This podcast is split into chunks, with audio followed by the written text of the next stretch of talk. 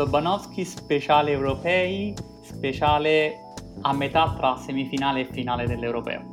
Siamo esattamente nel mezzo e vogliamo parlare quindi della squadra che l'Italia affronterà in finale a Wembley, la squadra che deve giocare a Wembley, l'Inghilterra. Con noi quindi c'è un esperto di tutto quello che ha a che fare con eh, l'inglese, l'Inghilterra e gli inglesi, Alfredo Giacobbe. Ciao Daniele, dall'alto dei miei tre anni vissuti a Londra. Ah, devo dire che li hai vissuti molto bene, nonostante posso dirlo, che hai scelto la scuola sbagliata poi da tifare dopo questi tre anni. Sì, sì, sì, puoi dirlo tranquillamente. ok, Alfredo è un grande tifoso del Manchester United, la squadra sbagliata d'Inghilterra. Sì, soprattutto in questo periodo. Io sono addirittura in sciopero con, con, con lo United, ho deciso di non vederlo fin quando non andrà via Solskjaer. Sai chi potrebbe arrivare quando va via Solskjaer? Sì, chi potrebbe? Gareth Southgate, l'allenatore dell'Inghilterra. No, scherzo, ovviamente. La padella alla braccia.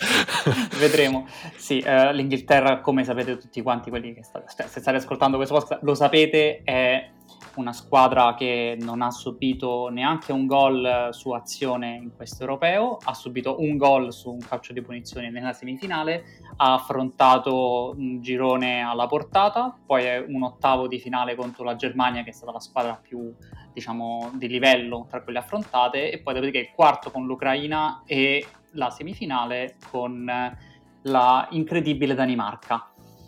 Partiamo da un discorso più generale, facciamo così quando vediamo l'Inghilterra non abbiamo davanti una squadra che prende dei rischi.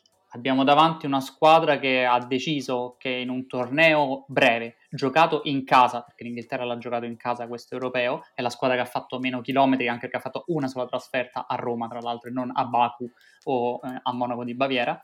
E meglio avere una base solidissima, un equilibrio generale del centro del campo ins- inscalfibile e da lì poi quelli davanti troveranno il modo di risolvere la questione.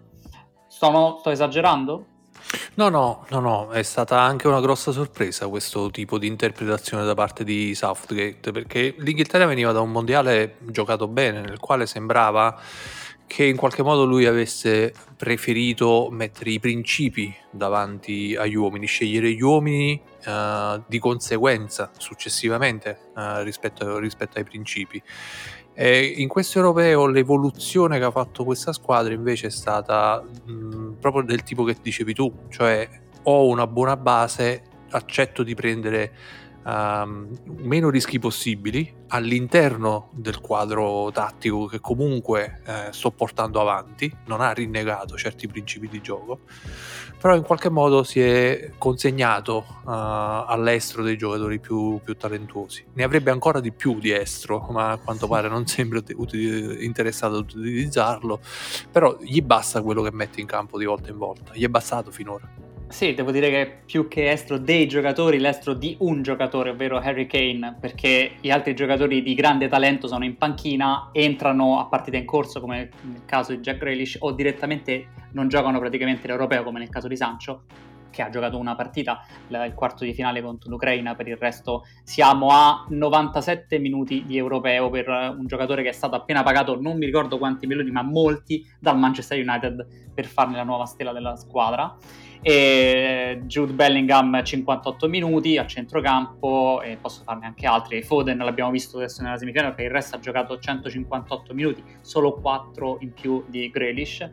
E devo dire che da questo punto di vista è stato anche criticato in Inghilterra, nonostante ci sia ovviamente grande entusiasmo per questa squadra, perché gli inglesi hanno talmente tanta fame di vittoria, talmente tanto bisogno di eh, espandere la loro ambizione imperialistica anche nel calcio, che devono riconoscersi in una squadra che non gioca francamente il calcio più eh, divertente di questo europeo, ma che vince. E nonostante tutto è stato comunque criticato. Ricordiamo che Wembley praticamente si alza in piedi quando entra Jack Grealish in campo mentre non fa questa cosa quando entra Jordan Henderson ad ogni partita nel secondo tempo per fare il cambio. Vogliamo passare a un discorso un po' più sistemico, come gioca questa Inghilterra.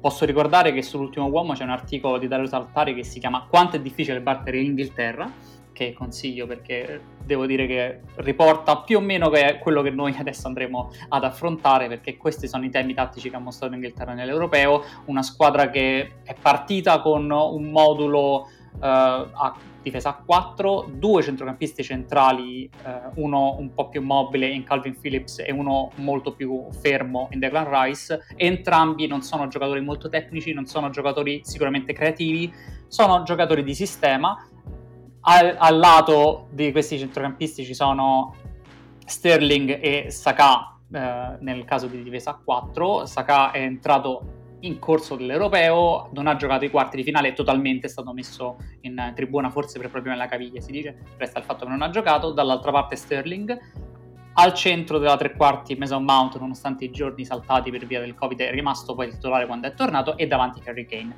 Questa è la formazione tipo. Va detto che contro la Germania, ovvero contro una squadra teoricamente alla pari, è stata eh, provata la difesa 3 che però, come adesso spiegheremo in modo molto veramente breve, la, la difesa a 4 in Inghilterra è di fatto una difesa a 3, giusto? Sì, ehm, loro in pratica utilizzano un modo di costruire l'azione che è abbastanza tipico per le nazionali di questo europeo, l'abbiamo visto già in altre, in altre squadre e a tratti l'abbiamo visto anche nell'Italia. In pratica l'Inghilterra alza moltissimo uno dei due terzini, il terzino sinistro Shaw, eh, quasi sulla linea degli attaccanti. E i tre uomini che restano dietro, Walker, il terzino destro, stringe un po' la posizione e quindi di fatto è una linea di tre giocatori. Davanti a loro c'è un'altra linea di due giocatori, due mediani, e questo uh, sistema per costruire il gioco 3 più 2 è quello che utilizzano uh, di più praticamente quando hanno la palla. Ehm, è un modo per uh, avere più linee di passaggio perché si formano dei triangoli naturali fra queste due linee di uomini dispari fra di loro. E, ehm, ed è un modo quindi per facilitare la, la risalita del pallone trovo che sia anche un modo per facilitare la transizione difensiva quando il pallone viene perso, perché ti trovi con il centro del campo sempre coperto e ti trovi soprattutto con un giocatore come Kyle Walker che ha un fisico da 200 metrista e ti fa le coperture dietro i, dif- i due difensori centrali. Walker non è che, come nel caso dell'Italia, rimane più bloccato, no, no, è proprio veramente sta più per le coperture difensive che per quello che può fare con il pallone torna indietro sistematicamente alle spalle per evitare che i lanci lunghi avversari possano colpire alle spalle Stones e Maguire, che sono due centrali eh, fisicamente eh, veramente imponenti, ma anche a loro volta lenti, che non possono difendere in avanti con facilità e devono quindi a quel punto trovarsi con un giocatore che da dietro possa coprire le spalle e questo lo fa molto bene Kyle Walker. Dall'altra parte Show invece, come detto bene, quasi in linea con gli attaccanti, è carina questa cosa che tutte le squadre che fanno questo, eh, diciamo, questo modulo che gira, questo piccolo orologio che gira, lo fanno con il terzino sinistro che sale, non con il terzino destro. È una situazione molto strana. Però vabbè, eh, quando gioca con la difesa a 3 fissa, guarda caso, Walker è il terzo di destra. Semplicemente quindi eh, fissando quello che è in realtà il sistema solito, soltanto che mette alla destra di Walker un terzino in Keran Tripper invece che avere un esterno che è Bukayo Saka che in realtà a sua volta Saka può giocare anche comunque a tutta fascia quindi veramente si tratta di lana caprina quella che stiamo facendo. Solo per dire che però l'Italia potrebbe trovarsi a affrontare un'Inghilterra che parte di fatto con la difesa a 3 e non ci arriva durante il, i movimenti con il pallone. Centrocampo l'abbiamo detto, due giocatori fisici, gio- giocatori che giocano con tranquillità il pallone, no, due fenomeni nella distribuzione, Phillips molto più bravo rispetto a Rice, poi arriva la parte quella succosa, come attacca l'area di rigore in Inghilterra. Possiamo eh. dire che un giocatore è facile da capire che va in area di rigore, che è Sterling. Gli altri? E gli altri si muovono molto, perché l'Inghilterra ha una necessità uh, più impellente di altri. L'Inghilterra ha bisogno di uh, ricezioni tra le linee, uh, soprattutto al centro del, del, dell'attacco. E quindi i suoi uomini si muovono molto. L'Inghilterra dispone un uomo per ogni canale, cioè per ogni spazio che c'è, le due fasce, i due mezzi spazi e il canale centrale. Quindi questi cinque uomini sono disposti anche in maniera piuttosto scolastica, tra virgolette, però si muovono bene Kane non è il classico centravanti, io l'ho sempre definito un 9 che sa essere anche un 10, perché Kane è un, è un uomo che si tira fuori uh, dalla difesa, uh, molto spesso lo si vede largo a sinistra, uh, gli piace ricevere il pallone fra i piedi, gli piace guardare verso la porta, quindi non è il tipico centravanti inglese di stazza che, che, che presidia l'area di rigore, tutt'altro, è, un, è un uomo che crea spazi, quindi spostandosi eh, lungo il fronte offensivo magari può avere l'abilità di tirare fuori uno dei difensori. A quel punto nello spazio che si viene a creare si può buttare dentro uno degli altri uomini. Uh, c'è stata un'azione ieri uh, molto bella nella quale proprio Kane ha tirato fuori un uomo uh, all'interno della quale poi si è buttato dentro Saka. Quindi è, c'è da fare molta attenzione ai movimenti davanti alla difesa dei, dei, dei giocatori in, inglesi e degli interscambi che ci sono. Uh, un altro tipo di azione che c'è, uh, ad esempio, nel, spesso nell'Inghilterra, è il trequartista uh, Mount che si abbassa per ricevere palla, combina con, con il terzino e con, e con l'ala destra, crea superiorità numerica da quel lato e quando il pallone può uscire pulito lo spazio che ha lasciato Mount fra le linee al centro viene preso molto spesso da Phillips, quindi da un mediano che si sgancia in proiezione offensiva lì dove c'è lo spazio a disposizione. Sì, su Harry Kane devo dire che eh, sembra un giocatore cresciuto guardando i video di Totti dopo l'infortunio, che è vero che gioca come punta ma in realtà viene fronte alla porta ma partendo da, da lontano dall'area è brevissimo a dare i palloni in profondità, è brevissimo a trovare eh, giocatori smarcati o a creare lui situazioni di smarcamento. Il gol, ad esempio, dell'Inghilterra del, del, pareggio è stato proprio creato da un suo passaggio smarcante. Ma infatti io credo che le difficoltà dell'Inghilterra nelle primissime partite eh, fossero dovute a, ad un'associazione scadente fra gli attaccanti inglesi, cioè Sterling, Foden con, con Kane non, non, si prendevano molto. Eh, quando hanno iniziato a, a capirsi, cioè quando Kane alternato questi movimenti ad uscire con movimenti in profondità. Il, il gol contro l'Ucraina, il primo gol è venuto da, da, un suo scatto in profondità con Sterling che rientrava sì. verso il centro del campo e ha servito quel tipo di scatto. Um, ma ha alternato questo tipo di movimento con il suo, il suo, set di movimenti più classico, quello in cui svaria molto di più e non sta in area di rigore.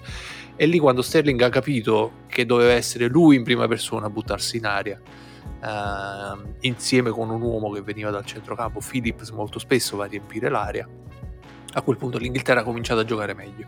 Devo dire che il cambiamento che c'è stato tra Foden e Saka mh, ha aiutato questo, questo, movimento perché Saka, che è un'ala pura, eh, parte largo e non vuole necessariamente il pallone sui piedi. Può anche semplicemente fare il movimento e ricevere la sua profondità o comunque occupare l'area di rigore dopo senza aver bisogno di associarsi con qualcuno cosa che invece ha bisogno Foden, perché è un giocatore associativo, un giocatore che ha bisogno di compagni vicino, che è vero che può puntare l'uomo e saltarlo quante volte vuole, ma vuole ricevere a quel punto sui piedi, vuole che l'azione si ferma un attimo, vuole dare la pausa, cosa che Saka invece preferisce andare a mille all'ora. Questa cosa però di avere alla destra di Kane un giocatore che crei eh, ampiezza. È la sinistra, Sterling, che invece taglia in area a bomba o mh, diciamo così, che trova gli automatismi giusti con Kane. Devo dire che ha aiutato effettivamente di più rispetto ad avere un giocatore più talentuoso come Foden o più talentuoso come Grealish che però hanno bisogno di sono creatori di gioco. E forse toglievano un po' della, della capacità che aveva Kane di centrare su di sé perché se hai bisogno del piede, della palla sul piede poi non può averla Kane. Grealish eh, entra a partire in corso praticamente sempre intorno all'ora di gioco, lo fa perché l'Inghilterra fa molta fatica a creare azioni pulite nella zona di rifinitura che non siano eh, invenzioni di movimento e passaggio, ovvero Kane stoppa la palla, alza e vede qualcuno che si muove. Dal niente fa fatica l'Inghilterra a creare e quindi quando le squadre avversarie sono più stanche entra a quel punto Grealish e crea qualcosa perché è un giocatore che crea calcio. E da questo punto di vista però va detto che l'Inghilterra non ha creato così tanti expected goals come ci si potrebbe aspettare da una squadra così, che ha vinto con così tanta tranquillità nelle partite perché ha, se non sbaglio, 7.6 expected goals in tutto quanto l'europeo, che è quanto il Portogallo, che ha giocato 4 partite invece che 6. L'Italia, per capirci, sono 8.8, la Spagna è quella che ne ha creato di più, che sono 15.2, cioè la Spagna ha creato il doppio degli spectator goals dell'Inghilterra. Sì, eh, la cosa interessante da notare non è soltanto la qualità della produzione offensiva, eh, questo si fa attraverso gli expected goals. E come hai perfettamente notato, l'Inghil- eh, l'Inghilterra ha comunque eh, creato meno pericolo eh, in generale rispetto a quello che ha creato l'Italia. Però l'Inghilterra ha tirato molto meno, quindi è interessante guardare anche ai volumi eh, di gioco, di tiro, oltre che alla qualità del tiro che è stato selezionato. L'Inghilterra ha ha, tirato molto meno, uh, quasi la, la metà, di, di, di, poco meno della metà di quanto ha tirato l'Italia e, e, questo significa che hanno scelto bene i loro tiri perché se come expected goals sono poco sotto eh, o sono lì rispetto all'Italia vuol dire che hanno selezionato bene le azioni per cui sono andati al tiro tirando di meno hanno sì. avuto occasioni potenzialmente più facili da segnare. L'Inghilterra, tra l'altro, è, del, è, è forse la squadra che, ha, che, è entrata più spesso in area di rigore con un passaggio rispetto alle altre nazionali. Quindi questo ti fa capire il tipo di attacco che portano e il tipo di pericolosità che possono avere. Sì, l'influenza del Manchester City in questa squadra è evidente da questo punto di vista. Forse sembrava più evidente nel 2018, ok, perché era una squadra più fluida, va bene, ma come attacca questa Inghilterra nel cercare di avere il giocatore che tira vicino all'area di rigore, possi- scusate, l'area piccola, possibilmente fronte alla porta, possibilmente in corsa, ovvero il tipo di conclusione che Sterling mette in rete, è quello che cerca l'Inghilterra. E il gol del pareggio contro la Danimarca è un'invenzione di Kane, il passaggio è vero, ma il modo con cui è arrivato, con poi il cross basso per l'intervento di Sterling che è stato anticipato dal difensore che l'ha messa in porta, quello è un gol del Manchester City, in cui invece di Kane ci sta De Bruyne e invece di Saka ci sta il Mares e dall'altra parte c'è appunto Sterling. Quello è un gol del Manchester City, si vede proprio che eh, Southgate ha capito dove andare a insistere rispetto al 2018 e dove invece vuole mollare perché preferisce ad esempio una squadra con un baricentro medio, non è una squadra con un baricentro alto, non è una squadra che va in reaggressione continuativa. Adesso tu mi darai probabilmente dei dati più accurati rispetto a quelli che sto dicendo io, che è un discorso un po' più generale, ma l'Inghilterra è una squadra che non riaggredisce come l'Italia quando perde il pallone, si affida alla propria superiorità atletica al centro del campo e sulle fasce, perché giocatori come Shaw, come Rice, come Phillips sono atleticamente devastanti, lo stanno dimostrando in questo europeo. Ma è anche vero che non, non va ogni volta sistematicamente a cercare di riprendere il pallone, preferisce ricompattarsi e sperare che l'avversario non trova linee di passaggio nella transizione. Sì, è la caratteristica più grossa dell'Inghilterra la differenza più grande con, con l'Italia. L'Inghilterra appena persa palla preferisce uh, ricompattarsi, come dicevi tu, sotto la linea della palla, ritrovare le distanze e provare a controllare gli spazi. Uh, hanno un numero di pressioni che è più o meno nella media degli europei, quindi quando gli avversari impostano gioco provano a tenere tanti uomini nella zona della palla e a provocare uh, una perdita del possesso, un errore da parte del, dell'avversario. Uh, non vanno uh, nelle cosiddette contropressioni, cioè quando perdono il pallone non riaggrediscono immediatamente per riconquistarlo, ma preferiscono risistemarsi. Il contrario è quello che fa l'Italia. L'Italia ha molte meno pressioni, eh, quindi non è una squadra che disturba eh, enormemente eh, l'impostazione avversaria, ma ha tantissime contropressioni e seconda soltanto alla Spagna per il numero di contropressioni a partita all'interno di questo europeo. Quindi quando l'Italia perde palla la vuole riconquistare subito, la vuole riconquistare più vicino possibile all'area di rigore avversaria per andare a far male all'avversario. È una grossa differenza nello stile uh, delle due squadre. C'è da dire che l'Inghilterra ha rischiato pochissimo finora perché ha preso soltanto un gol ma ha anche subito poco in termini di expected goals. Non ha trovato squadre sul, lungo il percorso estremamente uh, attrezzate dal punto di vista offensivo, però è un dato che comunque fa capire che uh, il modo di, di, di difendersi di, di, questa squadra, a partire dal modo di pressare, uh, è comunque efficace. Sì, volendo dare un dato, l'Inghilterra ha in questo, uh, su, eh, diciamo, possiamo dire che è la miglior difesa vista in questo europeo. non, sì, non sì. sì, perché un gol subito, cioè zero gol subiti su azione, un gol subito su, su punizione dimostra che effettivamente difende, ma non è soltanto lì, è anche il fatto che tu sei in grado di prendere poche occasioni, dare poche occasioni. Per esempio, gli expected goals allowed, cioè quelli che concede l'Inghilterra, sono 3.4 su 6 partite, ok? L'Italia 5.4 su 6 partite. L'Inghilterra ha subito di fatto quanto la Polonia, che ne ha giocate 3 di partite, meno della Germania, che ne ha giocate 4 e di via discorrendo. Cioè è di fatto la miglior difesa vista in questo europeo, ma per scelta, non perché co- spingendosi con pochi uomini oltre la linea della palla è anche più facile, come detto, non subire nel caso in cui la perdi. È difficile perché l'Inghilterra prenda un gol come è successo per la Spagna contro l'Italia. Quel tipo di gol là arriva pure perché la Spagna utilizza molti giocatori nella zona di rifinitura. Lo fa perché è il tipo di calcio che fa. L'Inghilterra non toglierebbe mai Declan Rice da davanti alla difesa e Phillips che ritorna e Walker bloccato vicino a Stones e tutta quanta una serie di piccoli accorgimenti che però effettivamente ti danno un attacco molto più piano e molto più dipendente da Kane ma una difesa che di fatto non concede grandi occasioni da gol No, eh, l'unica volta che ho visto l'Inghilterra portare tanti tanti uomini probabilmente soltanto contro la Germania, eh, perché lì aveva la necessità di sovraccaricare l'ultima linea dei tedeschi che era formata da 5 uomini, quindi si sono viste più spesso proiezioni offensive da parte di Phillips ad esempio. Eh, però l'Inghilterra per lunga parte della partita sa anche soffrire, uh, sa anche stare senza il pallone, non è una squadra che deve avere il pallone per forza anche se quando ce l'ha uh, lo gioca abbastanza bene. Vuole partire dal basso, uh, palleggia bene, non ai livelli della Spagna, non ha quella qualità del palleggio, però ha una buona qualità del palleggio.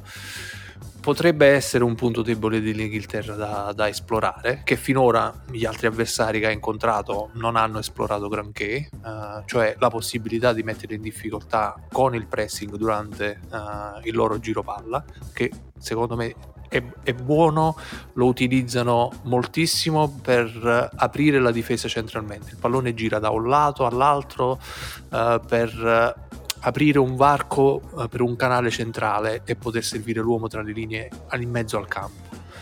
Um, e tra l'altro è proprio il tipo di azione che ci ha fatto male con la Spagna. Sì. Eh, però uh, se, se, sono attaccati problemi come ha provato ad esempio a fare la Danimarca in qualche occasione se sono attaccati potrebbero perdere qualche pallone sanguinoso e lì noi dobbiamo provarci perché finora l'Inghilterra non è stata stimolata da quel punto di vista contro la Danimarca nel secondo tempo non hanno più impostato con il modulo 3 più 2 eh, che spiegavamo prima, ma sono passati ad una sorta di 4 più 1, cioè eh, il terzino sinistro Shaw non saliva più eh, in alto nel secondo tempo di, della Danimarca, restava piuttosto bloccato, quindi la linea 4 eh, ad, ad, eh, adottata in fase difensiva restava a 4 anche in fase di possesso e Rice era bloccato davanti alla difesa. In questo modo hanno trovato più linee di passaggio e hanno sofferto di meno contro il pressing della Danimarca che poi si è spento, si è spento naturalmente perché la Danimarca non, non, ne, non, ne aveva più, non ne aveva più a un certo punto. Però questo fa capire che l'Inghilterra punti deboli ne ha. Sì, eh, tra l'altro quando viene pressata eh, abbiamo visto che si affida tanto ai lanci di Pickford, il portiere, che non è un giocatore con dei piedi eh, esattamente educatissimi, non è, non è, un giocatore che hai la sicurezza che ti trova sotto pressione il compagno dietro la linea di pressione avversaria, ma più che altro spara in avanti sperando di trovare la, la testa di Harry Kane o il, il magnifico enorme petto di Harry Kane. Lo fa perché forse proprio evitare totalmente qualsiasi eh, problema di qualsiasi tipo, però questo è un vantaggio per la squadra che pressa. Perché se sai che nel caso in cui tu vai ad attaccarli alti, vai ad, eh, uomo su uomo con Walker, Stones e Maguire, che non sono giocatori a proprio agio nel caso in cui vengono attaccati ripetutamente, nonostante siano abituati a, a, impostare dal basso, si affidano dietro a Pickford e Pickford lancia. La palla in quel caso diventa 50-50. Adesso arriviamo quindi al punto più importante. Come l'Italia deve giocare questa partita? È una bellissima domanda. eh, guarda, in riferimento a quello che dicevi tu su, sulla possibilità di, di sfruttare um, la voglia, tra virgolette, degli inglesi di lanciare lungo per sfuggire la pressione, noi col Belgio abbiamo giocato benissimo da questo punto di vista, cioè l'Italia manteneva una forma molto stretta, molto compatta, gli uomini sembravano uh, legati da una catena gli uni dagli altri, quindi si muovevano con il pallone all'unisono. Restando molto stretti, il Belgio era invogliato a dare il pallone verso i terzini, eh, che non erano esattamente gli uomini con i piedi più buoni. Sicuramente Aldelweireld al centro della difesa aveva piedi migliori di Monier, eh, che invece era sempre l'uomo smarcato. Una volta che il pallone arrivava a Monier, eh, l'Italia si spostava tutta verso eh, il terzino, portava molti uomini in zona palla e il terzino del Belgio era eh, invogliato a lanciare. A quel punto Lukaku contro due uomini, lasciato da solo, non ha potuto fare granché nel duello con, con Chiedini e Bonucci potremmo provare una strategia del genere, cioè potremmo provare ad impaurire gli inglesi, come è successo ieri ad esempio, dicevo con, uh, con la Danimarca, e provare a vedere uh, cosa succede recuperando pallone un po' più in alto, oltre che uh, forzandoli all'errore, quindi ripartendo poi noi con la nostra azione. Sì, guarda, io trovo che giocando in casa a Wembley con 60.000 tifosi inglesi scatenati perché non esiste assolutamente la variante Delta a Londra. Per questo motivo andare a fare una partita come contro la Spagna, in cui volevi probabilmente fare un tipo di partita, non ti è riuscito perché gli avversari sono stati superiori e quindi sei stato costretto a lunghe fasi di difesa posizionale, non te la vai a giocare così secondo me nella finale. Rischi veramente troppo perché gli fai giocare il loro calcio Invece andare a prenderli con coraggio davanti è il modo per evitare di andarsi ad infilare in una situazione come quella con la Spagna, perché la Spagna ha, ha sbagliato tante occasioni da gol, eh, con Garzabal, bla bla bla bla bla. L'Inghilterra in questo campionato, come abbiamo detto, produce poco ma sbaglia pochissimo e tu quindi ti metti in una situazione in cui gli stai regalando troppe possibilità a loro per fare il loro calcio. Invece andarli a prendere alti forse potrebbe metterli più in difficoltà e potrebbe finalmente farli soffrire di più psicologicamente, perché ricordiamo che giocare in casa ti dà un vantaggio enorme dal punto di vista psicologico perché il tifo è dalla tua, ma ti mette anche tante pressioni, perché la, l'Inghilterra è la prima finale che fa eh, di, una, di una grande competizione, la fa in casa dal 66 No, Quindi... no, poi è anche una squadra molto giovane. Eh, secondo me, da questo punto di vista, la finale si gioca su queste piccole cose. Al di là di tutta la tattica, di tutti i discorsi che si possono fare a tavolino, eh, resta da vedere qual è il serbatoio delle energie fisiche e qual è il serbatoio delle energie mentali delle due squadre. Secondo me, la pressione è molto su di loro perché, ti ripeto, è una squadra abbastanza giovane alla prima finale uh, continentale, sia con le nazionali, ma qualcuno di loro anche con, con, i club non ha raggiunto grossi obiettivi proprio per la giovane età, al di là del, delle performance individuali di squadra nei club. E quindi giocare in casa è un vantaggio per alcuni aspetti, eh, ma diventa un handicap per altri. Quindi noi con niente da perdere e con Mattarella in tribuna non temiamo nessuno. Devo dire che evitando di fare nomi dell'Italia perché penso che la formazione ormai sia quella per questo europeo, per cui l'attacco sarà quello lì che abbiamo visto contro la Spagna, immagino, a meno di infortuni da qui alla finale. La stessa cosa vale per, per ogni zona del campo perché i giocatori sono anche più o meno contati ad esempio in difesa. No, forse anche loro confermeranno esattamente tutta quanta la stessa formazione, però l'idea che Southgate eh, si sia tenuto una carta da poter giocare e se lo, se lo, vuole fare davanti questo è il momento per farlo. Mentre l'Italia penso che abbia mostrato tutte quante le carte che aveva a disposizione in questo europeo e deve giocare come sa e non invece come abbiamo visto contro la Spagna. Da questo punto di vista mi devi dare assolutamente adesso purtroppo un, un tuo pronostico. Molto bene. Questo per rendermi simpatico alla, alla, alla nazione No, io ti dico questo, secondo me sarà importante sbilanciare il piano partita subito. Cioè, io ho l'impressione che l'Italia nel serbatoio abbia molte meno energie dell'Inghilterra. E, e, secondo me se vuole vincere la partita la deve, deve, inclinare il piano partita subito, quindi deve dare tutto quello che ha nel primo tempo. E secondo me l'uomo che può essere determinante è uno come Barella con i suoi inserimenti in aria è una variabile magari difficile da leggere per, per, per, per gli inglesi. Uh, dal punto di vista del pronostico posso dirti questo, io ho visto mh, vari pronostici di vari modelli statistici in giro per la rete, uh, di, di, vari provider di dati e ho visto che sono tutti orientati intorno alla stessa percentuale, 60% Italia, 40% Inghilterra ho provato a tirare fuori una simile predizione dal modello statistico di expected goals che utilizziamo sull'ultimo uomo.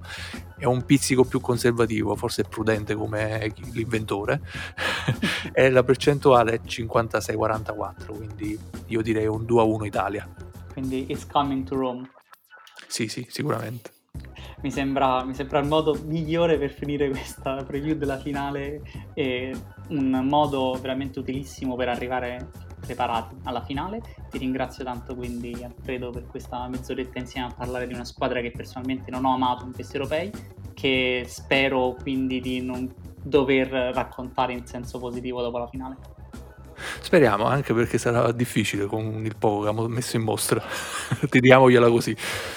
Ciao, ci sentiamo ciao. più avanti. Ciao ciao. Ciao.